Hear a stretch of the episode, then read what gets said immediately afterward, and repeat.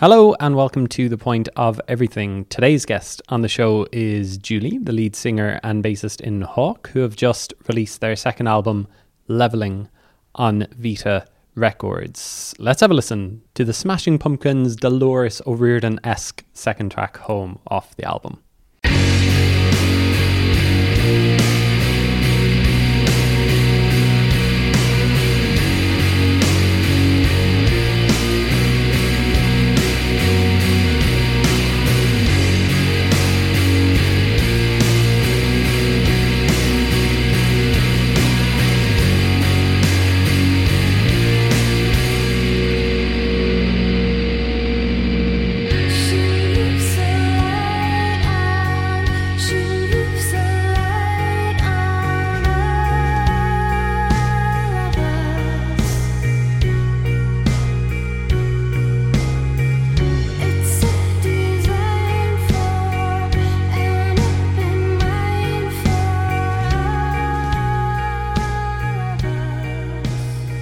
Before we get to the interview with Julie, I have to tell you about It Takes a Village, which took place for the third time last weekend at Trabolgan Holiday Village in Cork.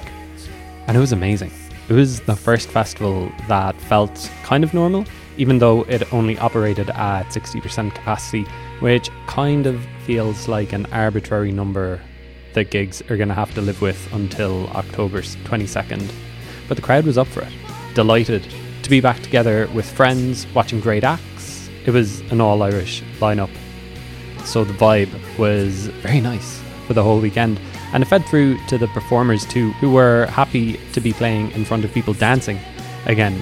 From the first act I saw, Claire Sands, right through to Gemma Dunleavy and Royal Yellow, and I'm sure many more besides, they all commented on how it was so nice to see an audience reacting to the music, dancing, cheering, moving. All those acts I mentioned put on great shows, as did Daithí and Paul Noonan's new band Houseplants, who have just released their debut album Dry Goods and finished their set on Saturday night with a cover of LCD Soundsystem's All My Friends, which I heard got quite emotional, which is understandable. I left a little before the end of their set to hear one of the best songs of the last five years, Up the Flats, live for the first time. Gemma Dunleavy's going to be a star, and that song is an all timer I'm going to see her in a couple of weeks in Dublin, so I'm really excited about that. She's got an Irish tour coming up, and I'd highly recommend catching Gemma live. So I knew that I had a full Gemma set coming up, so I thought, okay, I'll just I'll watch as much of Houseplants as I can, and then run over for Up the Flats. And yeah, she finished up with that track, left the stage, and the crowd just kept singing it back. It was a moment. And then there was a huge fireworks display that must have gone on for at least five minutes, and even though it was raining, everyone was just outside watching these unbelievable fireworks over the sea, just over the hill, over the sea, taking place.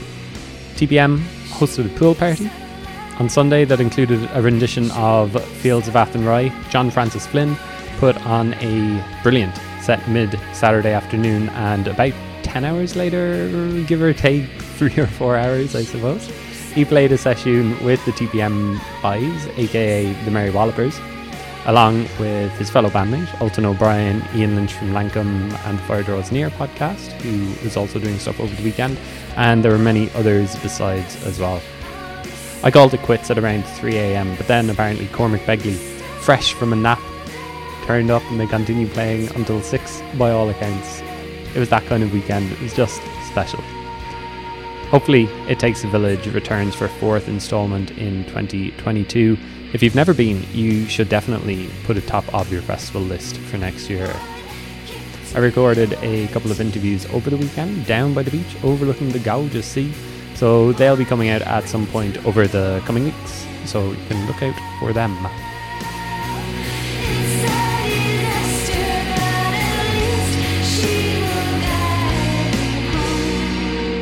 But anyway, back to Havvk, who make rock music. Does that work? Am I allowed to say that? Completed by Matt Harris on guitar and Sam Campbell on drums, they started writing Levelling, which is the follow up to their 2019 debut album Cause and Effect, during the last few months of living in Berlin before they moved back to Dublin, months before, you know, the big P word hit. The big C word. Oh well. Levelling is great, a more confident record that sounds at times familiar, but always exciting. They launched the album at the Workman's Club on Wednesday, September 29th. That gig had sold out initially. Then the capacities all increased. So there should be some tickets floating around still for that. Stick around to the end of the chat to hear halfway out. But here's Julie on the Point of Everything podcast. We had a really great chat, so I think you'll enjoy this one. I saw that you were listening to System of a Down. Toxicity is 20 years old. Metallica is 30 years old, the Black Album. I'm guessing that they're two big influences on on you personally and on the band. Well, yes, and also Spice Girls Stop Right Now, I think has just turned 25 if I'm not wrong. Oh wow. So I yeah, we're all getting very old this summer. I think it, there's been some pretty big anniversaries. Toxicity, I'd say like I had a lot of friends growing up who listened to Metallica, and I would kind of be sitting around listening. It, it was a very much like the lads I hung out with knew a lot about Metallica, and they often would have like the Metallica documentary playing in the background when we were all hanging around. But personally, System of a Down were like that was like a game changing album for me, Toxicity, and it holds up. Yeah, I spotted uh, on Twitter someone someone said this album is turning 20 20 years this like this week, and I was uh yeah just walking around Dublin, and I immediately felt like I was 15 again as soon as I put it on. 15 and unstoppable. Isn't it weird listening to an album that I'm guessing you haven't listened to in a while and like all of the words come back to you? I was listening to it yesterday and it was just like, how do I know all these words? How, how often did I listen to this album when I was 15? We just got a vinyl player because we we moved around a lot over the last few years. So vinyl was something that I was like, okay, when I kind of settle back into Ireland, I'll start to invest in this expensive breakable hobby because it didn't feel like a good idea at the time. But yeah, I, we just got a vinyl player and I have my first record and it's Dookie by Green Day. That one record. All the other records we have are ours. we have like a hundred of our records and then one Dookie Dookie vinyl. And that like that was the first kind of album that I like stole from my brother and burnt onto tape and then snuck back into his room where it kind of just changed my whole outlook on what secondary school was going to be. Was like, I'm going to, this is what I'm going to stand for now. Like, I'm not going to fit in with the norms or whatever. Um, but that album, like, I know it's back to front. And even before, like, I remember at some point when I was in secondary school, before I'd hit play, I could already sing the first line in the right key, and I was really, really proud of that because I was also a music nerd. And and so Metallica, not so much. I was on the like the peripheries of Metallica. I did go see them with Tenacious D in Marlay Park, I think, when I was about sixteen. Uh, that was a really good time. Like, I'm really glad I saw them live because it was a brilliant concert. And I haven't seen System of a Down, and I know that they are they're like still on the road so I've promised myself that next time they come around to Dublin or wherever it is that I'm close to, I will catch them. You have a few bands now because I think over the last few years, a lot of big heroes of, for a lot of people in music have like sadly passed away. And I'm, I'm, you know, hopefully all my favorite bands won't won't start biting the dust like that. But it makes you think like, okay, I've been really assuming that like, oh, I'll catch them next time. I'll catch them next time. But I, I don't want to think like that anymore. Like next time Skunk Anansie are on tour. I definitely want to go see them. And next time, yeah, System of a Down for sure.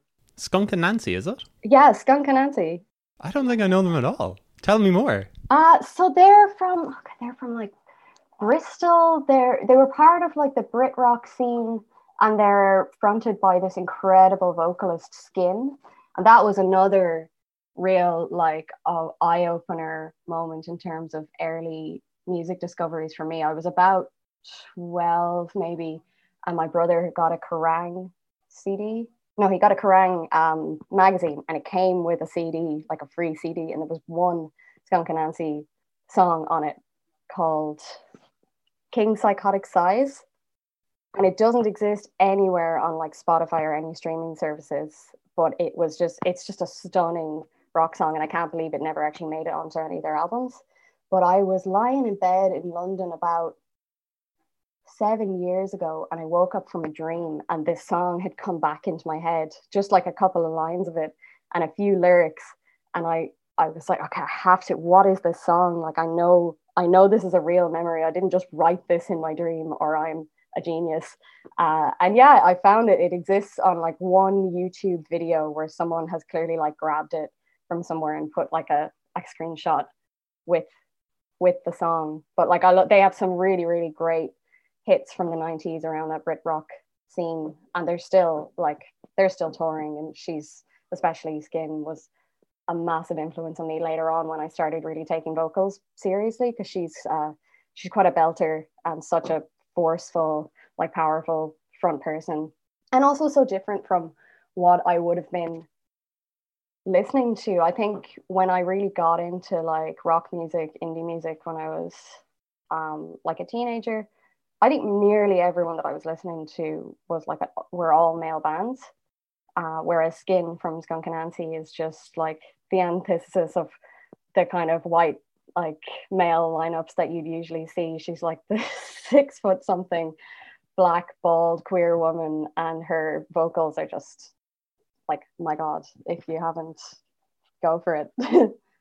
Well i haven't so it's great to great to get a good recommendation like that straight off the bat. Uh, so thanks for that. I'll um i must check them out. And so also you mentioned spice girls. Did you get to tick spice girls off your list no, a couple of years ago no i haven't and i really regret it and now i'm, I'm hoping they'll do another tour at some point because it's you know it's important.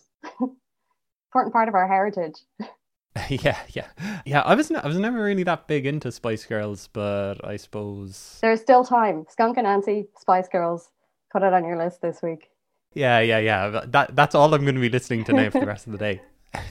um, so like talking about all these bands and thinking about your own kind of music, like you're kind of called grunge, grunge pop. Um, do you kind of take that seriously, or do you think labels are kind of superfluous in 2021? That like you're listening to like whatever music you want to to do. And it just so happens that at the moment you're making grunge pop or are you just kind of like no we are we are this kind of band? I think for a long time like well first of all we were definitely one of those classic can't describe ourselves in under 16 words kind of bands because we have so many tastes between uh, all of us. And yeah, and I, I, think one of the words that was always, or one of the descriptions that was always in like our press releases was like kind of flip flopping from really high octane to almost shoegaze. And we've always had it like that's always been part of what we try to create in terms of the records and also like the live the live shows as well like we really want to do something that's immersive where people will feel really swept up and you know high energy and then we'll bring them right back down with us again. And a lot of album tracks at the moment like we we kind of design it so that it takes you up and down in these kind of peaks and troughs. But like i'd be really leaning towards the more punk side of uh, the kind and you can hear it i guess in in some of the tracks that we've produced whereas matt would be very influenced by like my Bloody Valentine and lots of more kind of shoegazy influences. And I think when you put them together, like we just couldn't decide whether to do one or the other. So we've uh, we've ended up in this weird flip floppy zone, which is it's really fun for us. It keeps us on our toes, and uh, that's the last thing we want to do is make something that we're getting bored of. Uh, but I do think it's it's like it's not the easiest thing to then kind of package up because I think some people like one side of what we do and some people might like the other. And it's really on us then to make that make sense in terms of the two sides of the coin speaking to each other. Mm. You mentioned earlier um, taking vocals seriously. Tell tell me more about that. When when did that happen that you were like want, wanted to get serious with it? It literally happened, I guess, 2012, 2013 I had been in projects before, kind of in Galway, doing like backing vocals and stuff, and I never really.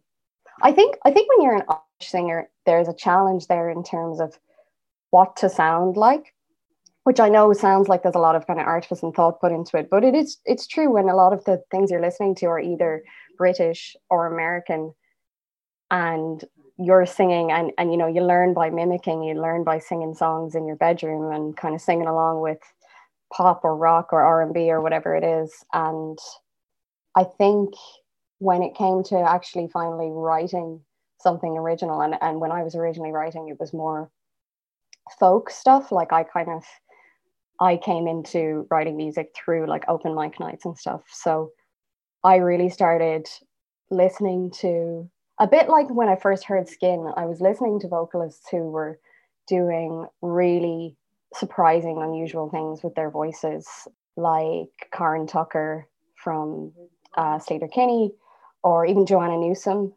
Tune Yards, but like just women who were really um, almost using their voices to not just sing, but like to like really punctuate and almost speak at times. And and uh, yeah, it just really inspired me to start messing around and kind of find something find something signature of my own. Before that, I'd been kind of always trying to thinking of vocals in terms of being a backing singer, where you really want to just lean into what the lead singer is doing and and you know empower them and lift what they're doing, and that's you know that's a de- very different technique. It's, it's a lot of listening there. I also did a lot of like choral music growing up and especially in college, so that is all about like blending and creating one voice. So when I actually sat down and like decided to write a song, and I was kind of met with this uh, this question of like, what does your voice actually sound like? And it was bizarre because I didn't know. Like I I didn't know what Julie's voice sounds like because I realized I'd just been like mimicking other voices, like you know, for decades of my life that I've been singing. Because I've been singing since I was tiny. Um, so that that was really interesting, and I think I'm still, I think I'm still evolving that like taking it especially from that acoustic scenario um, where it was just me accompanying myself uh, to then like building up the project around like multiple musicians and then us deciding actually let's start a really fucking loud rock, rock band uh, which was an epiphany all on its own and it was brilliant. But that was i'd been doing all this falsetto stuff up till then I really liked to sing up in those high ranges and like just to do these kind of soaring kind of folk vocals. Whereas once you add a drum kit behind there and you've got the cymbals to like compete with, and we had real issues like when we when we started the band of even getting my vocal to cut through on a mic without the mic picking up the cymbals behind me. And it was just it was brilliant to like learn mic technique and find the the right mic that would work for my voice, but also realize you're not in a well, I was going to say cathedral. I don't think anyone has ever invited me to sing in a cathedral before. You're not in like a, a, church singing anymore. You're you've got this mic in front of you, and you have to respect it. And and it's an opportunity to do like even more interesting things. And I think just even coming back to the fact that our music flip flops from shoegaze to to really kind of high octane punk. That's what starting to take vocals seriously and understand like what can the mic what opportunity can a microphone give you? That's actually allowed me to integrate a lot of the choral stuff that i grew up doing with like the punk stuff that i would listen to and think oh god she could never do that.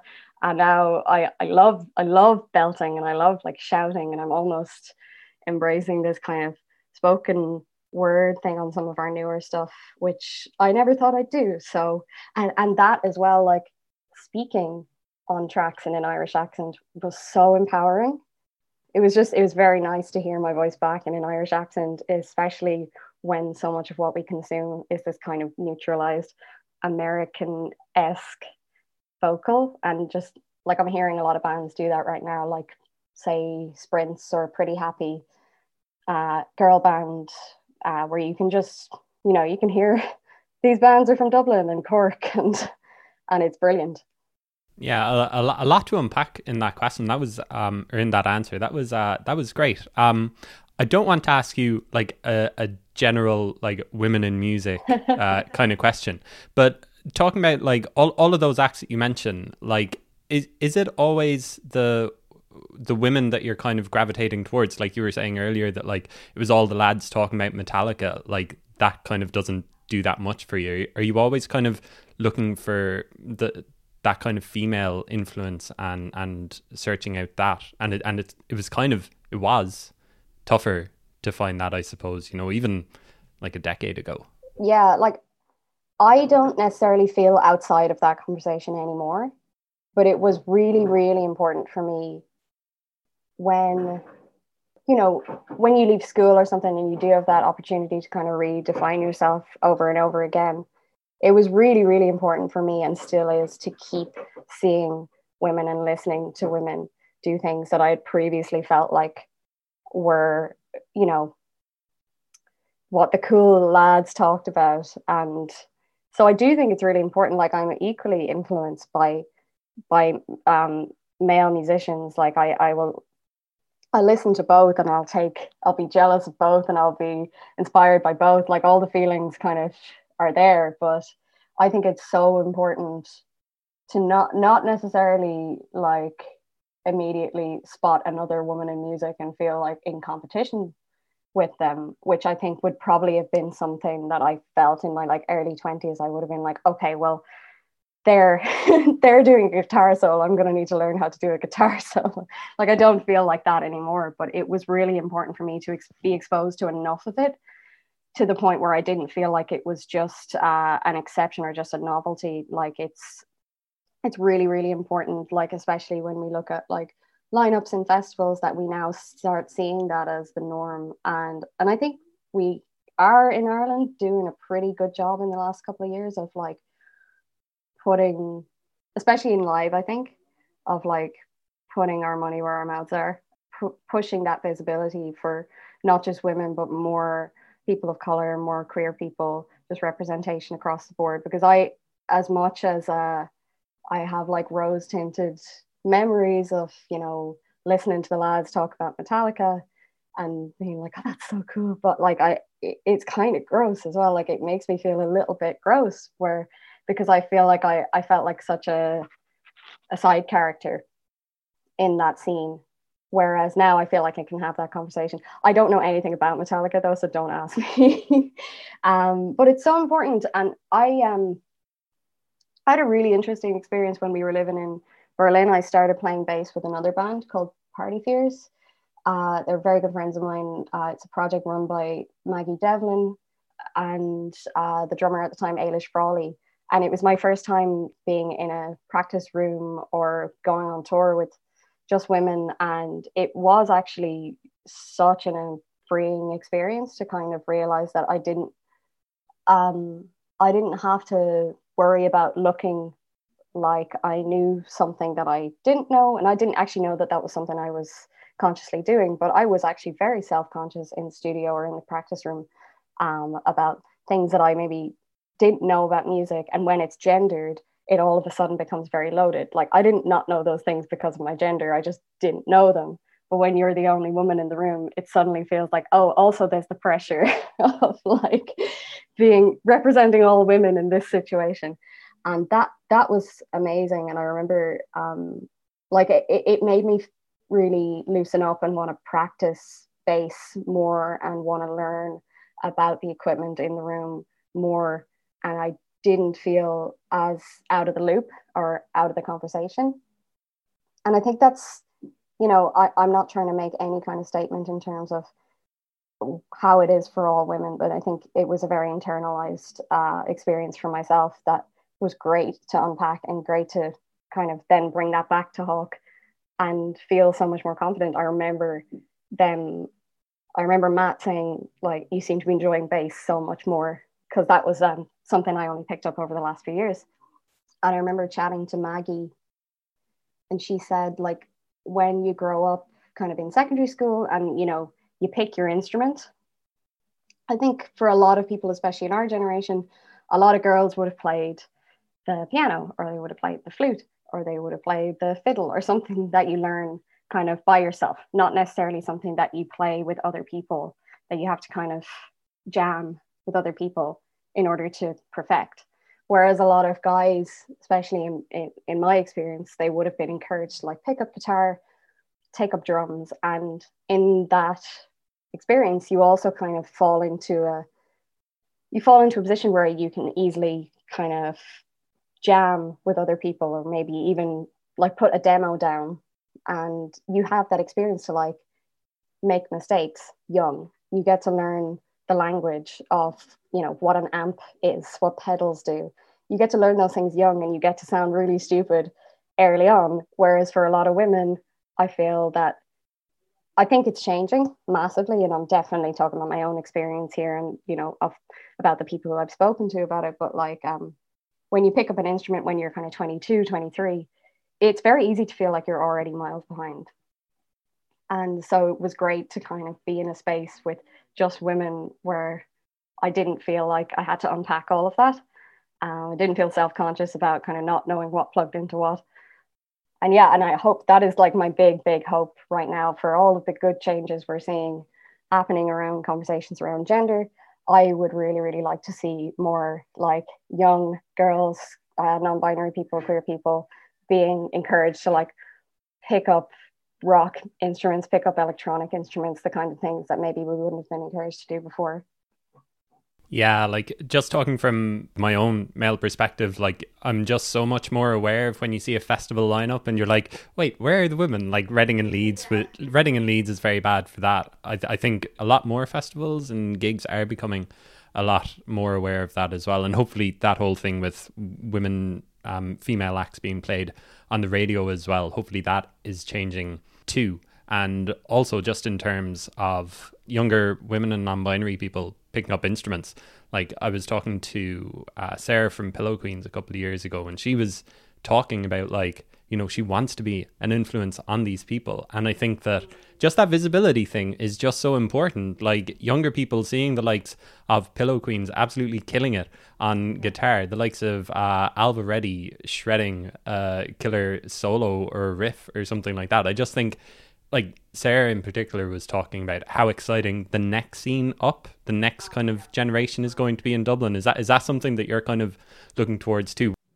Yeah, like I, I am so excited. A little part of me wants to be 15 years younger again for what is kind of happening now. But like I think it's also you can it, it, you can be very quick to kind of um, think that you can't be a part of it and be like, oh, those are you know teenagers these days but like I, I think sarah has it spot on there like there's so much we can still do and i think with things like um girls rock dublin um and all the girls rock initiatives like there are things that we can do. And if we keep if we keep lobbying and pushing and calling festivals out like it can feel it can especially when you're like doing it from your phone right? This kind of this kind of casual activism in terms of calling out festival lineups and stuff.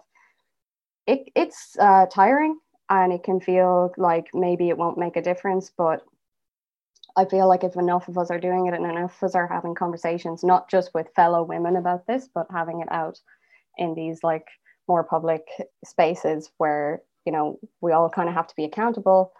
If enough of us do that like it, it has to make such a difference. And yeah I, I totally agree. It's it's really exciting time to be like coming up in music right now Okay, we we haven't talked about Havvk enough, I don't think, uh, so far. So we better um, move on to uh, all things Havvk. The new album Levelling is out in a couple of weeks, as we're talking, maybe closer as people are listening to this episode of the podcast. Tell me about the start of Havvk. When when did you guys start? Did you begin in Berlin? I know that you were living there for a while. We actually met in London. Um, so we formed in and around that time when I was starting to write, I had a, my acoustic guitar and I looked for open mic nights. Like I looked on Facebook for open mic nights in London that were happening. And I went to this one up at the Hideaway, which is a great pub in Archway. And Matt, who's our guitarist, uh, was helping out at the desk that day. So he was like behind the desk and mixing, just like doing like simple mixes for mostly singer songwriters and some really dodgy comedians.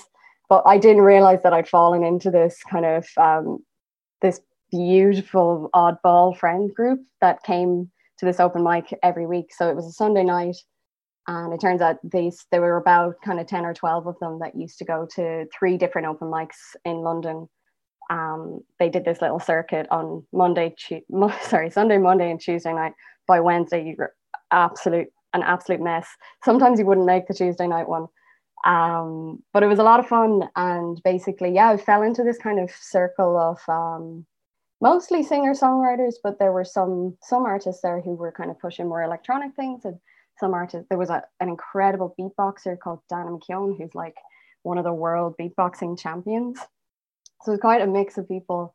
And Matt and I got to know each other um, through the open mics, and he was um, kind of building his production capabilities at the time. So he would often like start working with some of the singer songwriters that came through we started working together, but immediately it turned into kind of a like, or not immediately, it, it was based around more folk solo stuff for the first year, I'd say. And at some point, we had this existential breakdown, and we were like, "We just want to be in a band," and that's uh, that's how we went from Julie Hough to Havvk, the band. Um, that's a really abbreviated version of, that, but we had uh, along the lines we'd met Chris, who was our, our former bassist, and uh, Sam. Sam was the last person we, we met him. I think like he he wasn't like a mate of ours uh, already. I think we met him like through having put the word out that we were looking for drummers. And when we met him, he looked but Sam looks about 12 anyway, but I think he we were like, oh God, what who is this guy when he rocked up? He, he was so much younger than the rest of us, but he's an he's an epic drummer and he drove. So that's a that's always a plus. No, um so he's actually still in London as well. Um he's kind of gone full circle. Uh so we're kind of divided at the moment. Uh, Sam is living over in London, and uh, myself and Matt are here in Dublin. And it was a much easier thing to kind of hop back and forth and practice and gig when, gig when we needed to, like before COVID, obviously. So it'll happen again. Just being patient with it because right now travel is a bit, yeah, it's a nightmare. But so we uh, formed in London. We also a couple of years into that, we formed the label Vita Records in and around, it was mostly around like the, the various projects that Matt was producing to kind of put a bit of a collective and a bit of a stamp around what we were doing. And yeah, so since kind of 2016, 2017, we've been both like managing our own project, managing Havvk and, you know, getting ourselves out there, but also running the label as well, which has been yeah, just such a saving grace, especially over the last couple of years, to have like a group of people that we could hop on a Zoom with, um, you know, coordinate because there's so many plates to spin when you're releasing music and even trying to figure out like how do you put music out there. So a big reason why we formed the label was to kind of we had learned so much off of our own backs and we wanted to pass that on. And now we're very much like a knowledge sharing collective as well as, you know, doing the boring admin. We're really there for each other. I think that's a good way to describe maybe Vita Records. Like I was thinking that there's no one um, definable sound there either. Like between you guys, Maria Kelly, Sive, and all of the other acts on on the label, I don't think that there's one kind of obvious sound, which I think is good. Yeah, I think the the thing that probably ties it all together is we we want to work with, and and we just we've always ended up um, meeting and really connecting with artists who are even if they're in a genre that's completely different from our own that they're they're trying to do something that stands out from that. There's always something alternative going on there. And in a, in a lot of cases as well there's there's maybe an activism or a message behind it that's really important as well. So for instance like maria she writes so candidly about mental health and in in a way that's not not the kind of copied and pasted stuff that I think we are seeing a lot more. I mean, okay, it's not all copied and pasted, but it is something that's very shareable these days. Whereas Maria has been talking really upfront about mental health for like basically since we met her, she's been writing these vulnerable songs about how it's so important to talk about these things. And thankfully, so many more people are catching on to that right now. But uh, we've when we met Maria, and she was only like 18 or 19 when we met her, there was immediately something there of like this is really special but it's also like it's really important. And so everything that we do in Vita is also about kind of being really respectful of what story the artist wants to tell. And so that's that's how Vita formed kind of alongside parallel to what we were doing. And then in 2018 we moved to berlin. 27 tell me more tell me more about berlin. Did you did you all go over? We did, yeah. All four of us at the time. We moved to Berlin. It was, I think, we were really like quite uh, burnt out in London. That scene is, um, it's full of opportunities, but it's also just full of competition, and we weren't really, um, yeah, we weren't really feeling like in as in love with the place as we were when we had started off and I think as well living and working in London, having a day job in London, it's it's tough. Like living there full stop is full stop is tough. So for a lot of different reasons, we just all happened to be like up for getting out of there, and we'd been hearing really really good things about Berlin. heard of other bands who had kind of like uh, relocated, whether it was just for a spell or like for the rest of their their lives. Like especially artists like Wallis Bird or All the Luck in the World, who were actually really basing themselves out of there and managing to get great work done and you know the work life balance there is so much healthier for artists. When i moved to berlin i didn't have to work full time anymore. That was such a like that was that was so different from my experience in london. And also um i think the respect for time off in in like berlin culture i don't know much about the, the wider culture of germany but certainly in berlin like you don't necessarily take your work home with you. And that was such a like that was such a different culture to what i was used to. So i think it was the space we all needed for different reasons to kind of actually um, be able to work on music and just practice more often without feeling like we were squeezing it into our lives. Because it, it really felt like it was so much work to squeeze music in on top of um, trying to get by in london.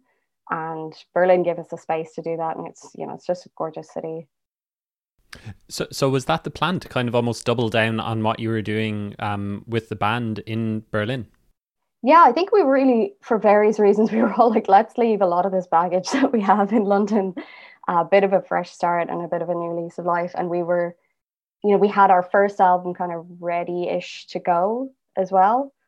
But I don't think any of us were feeling in a great place to kind of just go ahead and release it. Like we were working on those album tracks and we felt like we were doing something really great sonically. But I think you have to be like healthy and happy and able to gig and you know able to like be part of a scene to really enjoy putting music out there. I think it's it's a really difficult thing when you feel like you're just squeezing it in. So yeah, the idea was maybe not even to double down, but just have the headspace to, to do it and enjoy it and meet other musicians and not feel like we were in this quite competitive scene, which is what London can feel like quite a lot of the time. And we definitely got that, you know, the the energy and appreciation from like uh, people who even go to gigs to listen to music in Berlin was it was so different from the first day that we we did a show there. Um, and yeah, there's just a lovely a lovely community out there. So we were there for for three years we wrote our first album and quite quite a bit of this new one as well we wrote over there. But at some point we got a like especially myself so many of the Vita artists are irish and we were traveling back to ireland a lot. And every time we came here it felt like something was happening in the irish scene that we hadn't really seen maybe five years back when we'd started at the time we'd come over and AIM Ireland, which is the Association of Independent Music, was starting up. And as people who were running a label, especially a smaller label, we thought it was a really good time to come and kind of be part of whatever is happening next.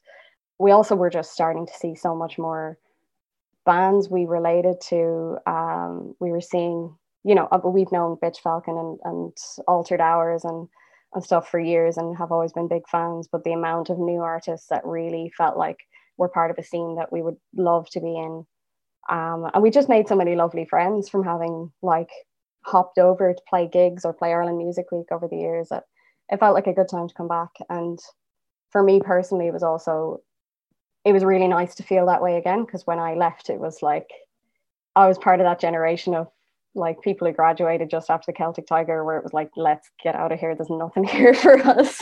so to come back and actually feel good about living here again, for all its problems, uh, it felt like a really good time to do it. It wasn't because COVID then happened, but we didn't know that at the time. do you miss Berlin and that kind of space that it allowed you to have artistically? Um, it's hard to. It's honestly hard to know because I I find it really difficult to judge what my life here has been like for the last year and a half because it's been this strange lockdown existence. So I do I, I miss some things about it. Like I, I miss the accessibility of like if you ever there's always something you can go and see. There's always a uh, like a live performance. There's always like a like a a strange club night like it, it, whatever you want you'll find it there and when you live in the city you can be you can be 10 minutes away from it um, any kind of time of day as well. Uh, so i do kind of miss that attitude towards like the, the different boundaries that they they have over there in terms of how you should be how you should be expressing yourself or how you should be having a good night. I i think that's that's something we can all learn from. And i think it would be great to see for instance even later later pub and club hours happening in ireland but i think you know we're probably a while away from that like i i miss that um but I don't miss. I, I felt quite disconnected from Berlin itself in terms of like I wasn't a Berliner, I wasn't a German person, and that can feel that can kind of catch up on you sometimes. I think as an expat over there, and I was realizing that there's like a lot of transients in terms of expats coming and going. There's a lot of people going there to kind of live their best life for a year, and we definitely did. But I wanted to leave while I still was like in love with the place. I didn't want to get um yeah, I didn't want to get to a point where I was sick of it. It's it's very sacred in my mind now, and I love the idea of going back to visit. But I, it was definitely the right time to go. You mentioned that you released your first album, Cause and Effect, in 2019 while you were living in Berlin. Listening to the new album, Levelling, it, it sounds more confident. I think I don't know is that something that comes across to you guys listening back, but it sounds like you know, you kind of put in the work on the first album and you kind of almost get that out of the way. Yeah. And now you're just, it's kind of like a weight off your shoulder. I don't, I don't know, is that something that you, you think is there on the new album? Yeah, like I, I think there's so much um, pressure put onto releasing an, a, a, first album, a debut album. I was even, I remember listening to um, Lizzie from Bitch Falcon talking to yourself about how long it took them to to do a debut album. And i i remember thinking myself like you already have all of these incredible songs but the they obviously took a really long time to get to a point where they were really happy with what was on there. And i'm very glad they did because it's an absolute tune of a record. But she was talking about like the pressure that that goes on your first album and it happened to be like um, you know, live up to your live performance or, or whatever, live up to the hype. And I think we had so we had so many songs that I I um I think that first album is it's really evident that we're like like learning about ourselves and learning what works and learning what we love and I I love that record I like I'm so proud of what's on there but I think you might be right in terms of like how we're now applying that to to the newer stuff that we're making. Like we've we were experimenting a lot to kind of find our sound, whereas I think we knew what we were we knew what we were going for this time around. But um, it, it's great to hear that. It's great to hear that we're sounding confident. uh, it, it, sounds like you've also got um, kind of big ideas behind the album as well. It's maybe conceptual rather than a concept album, but you've also got uh, psychological things and nihilism and Kierkegaard mentioned. In, so that came after. I want to clarify. we um, so the album itself, it, it is like quite philosophical, and I think it's it's funny because like we did all this stuff like like relocating countries together we saw each other go through a lot of big life things um you know quitting jobs and relationships changing. And you know chris who was our former bassist he left the band. And when i think you've been in a project for this long together at some point you see your priorities change but you're still in this band and and the kind of you've got to find a way to to make that work around what's happening in your life. And i think that's a, a really interesting thing to go through together like as friends. And just over the years i think we we had these like really deep conversations about kind of you know where we wanted to be in life like just talking about how much we'd changed since our early 20s and i think soda blonde's recent album is is a lot about kind of shedding a lot of things that you kind of like baggage you might have had in your early 20s and i love that they're that there are records right now being made about the kind of experience of that transition from 20s into 30s. And when I read that about their album, I was like, oh God, it speaks to me. Um, and so levelling is, it's really about looking back and kind of shedding, uh, well, re- like appreciating your circumstances when you were, say, a kid or when you were, you know, leaving home for the first time. And it's all about um, how our ideas of what, you know, the importance of certain life moments kind of change over time.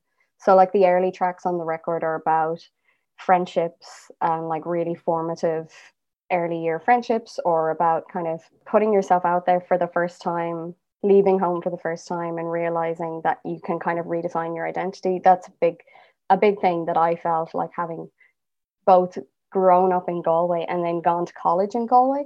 I feel like there was a, a kind of chapter that would have alternatively been spent kind of really rediscovering myself. And as soon as I finished college, I I kind of did that. I left. I went to Canada for a bit, and I left, and I went to London. I remember being really conscious of the fact that like I'm meeting this person for the first time. They don't know anything about me in primary school, and being really conscious of that. And it's so freeing when you realize that like you're it's all up to you, right?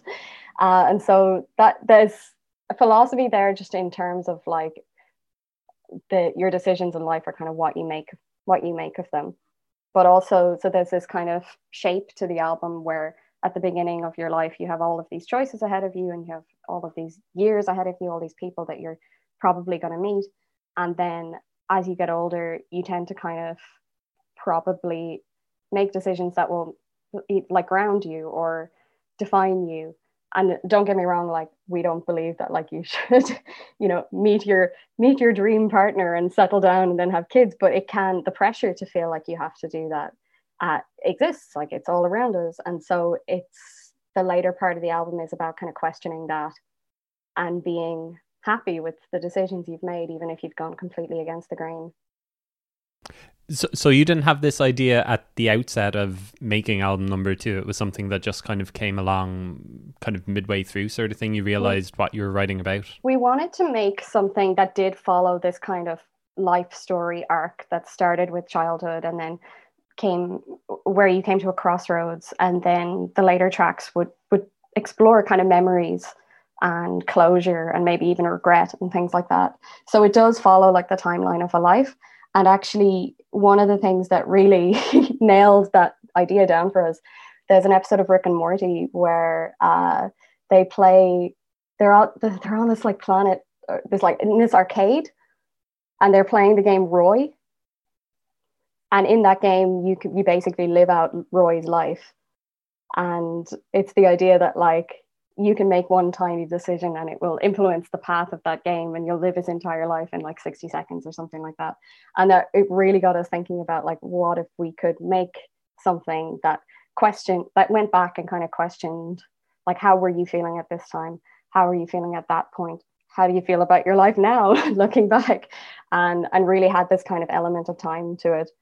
Um, the nihilism Kierkegaard thing we decided on the album name levelling um, but we also just googled to like make sure there wasn't already an album called that or that it didn't mean something horrendous that we didn't know about.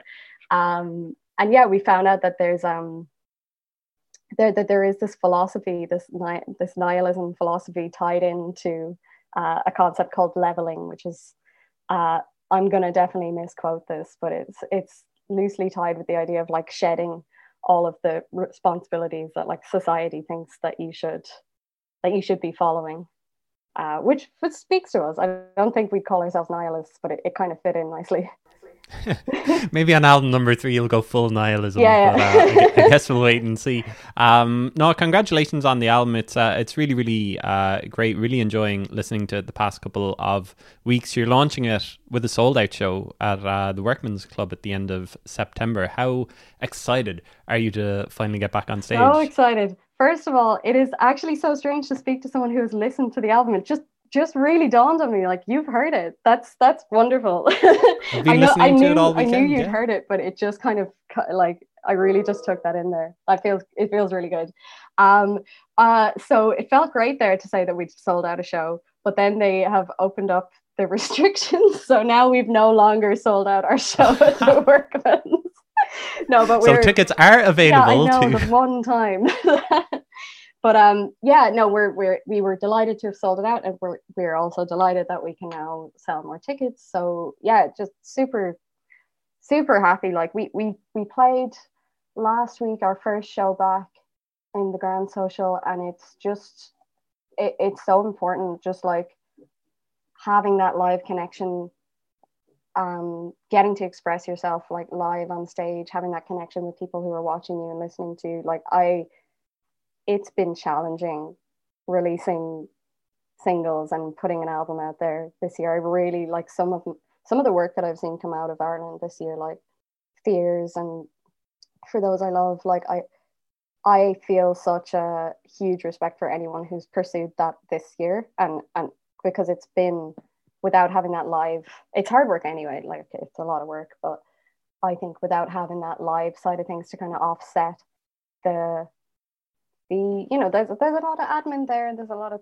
promotion and the schedules to stick to there's just a huge amount of work that i think live music can really help you to to balance out because it kind of reminds you why why you're doing it and so yeah to get that back even yeah our grand social show was in front of a six person crew, so it wasn't the exact same, but it was still nice to have that back. We're very uh, like we're very out of practice as well because these uh, tracks usually would have come together in the rehearsal space, whereas these these album tracks like came together, you know, in the studio, but we didn't jam them out as much. So it's exci- it's nerve wracking, but it's really exciting to finally play them. Yeah, well, uh, again, congratulations on it, and get used to more people saying that they love the album and uh, and everything because you're going to have a lot of it now over the next few weeks. No, you're the only one.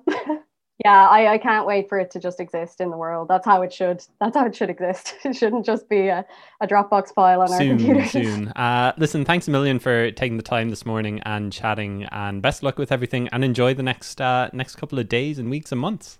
Thank you. You too. Uh, enjoy gigs when you get back to them as well.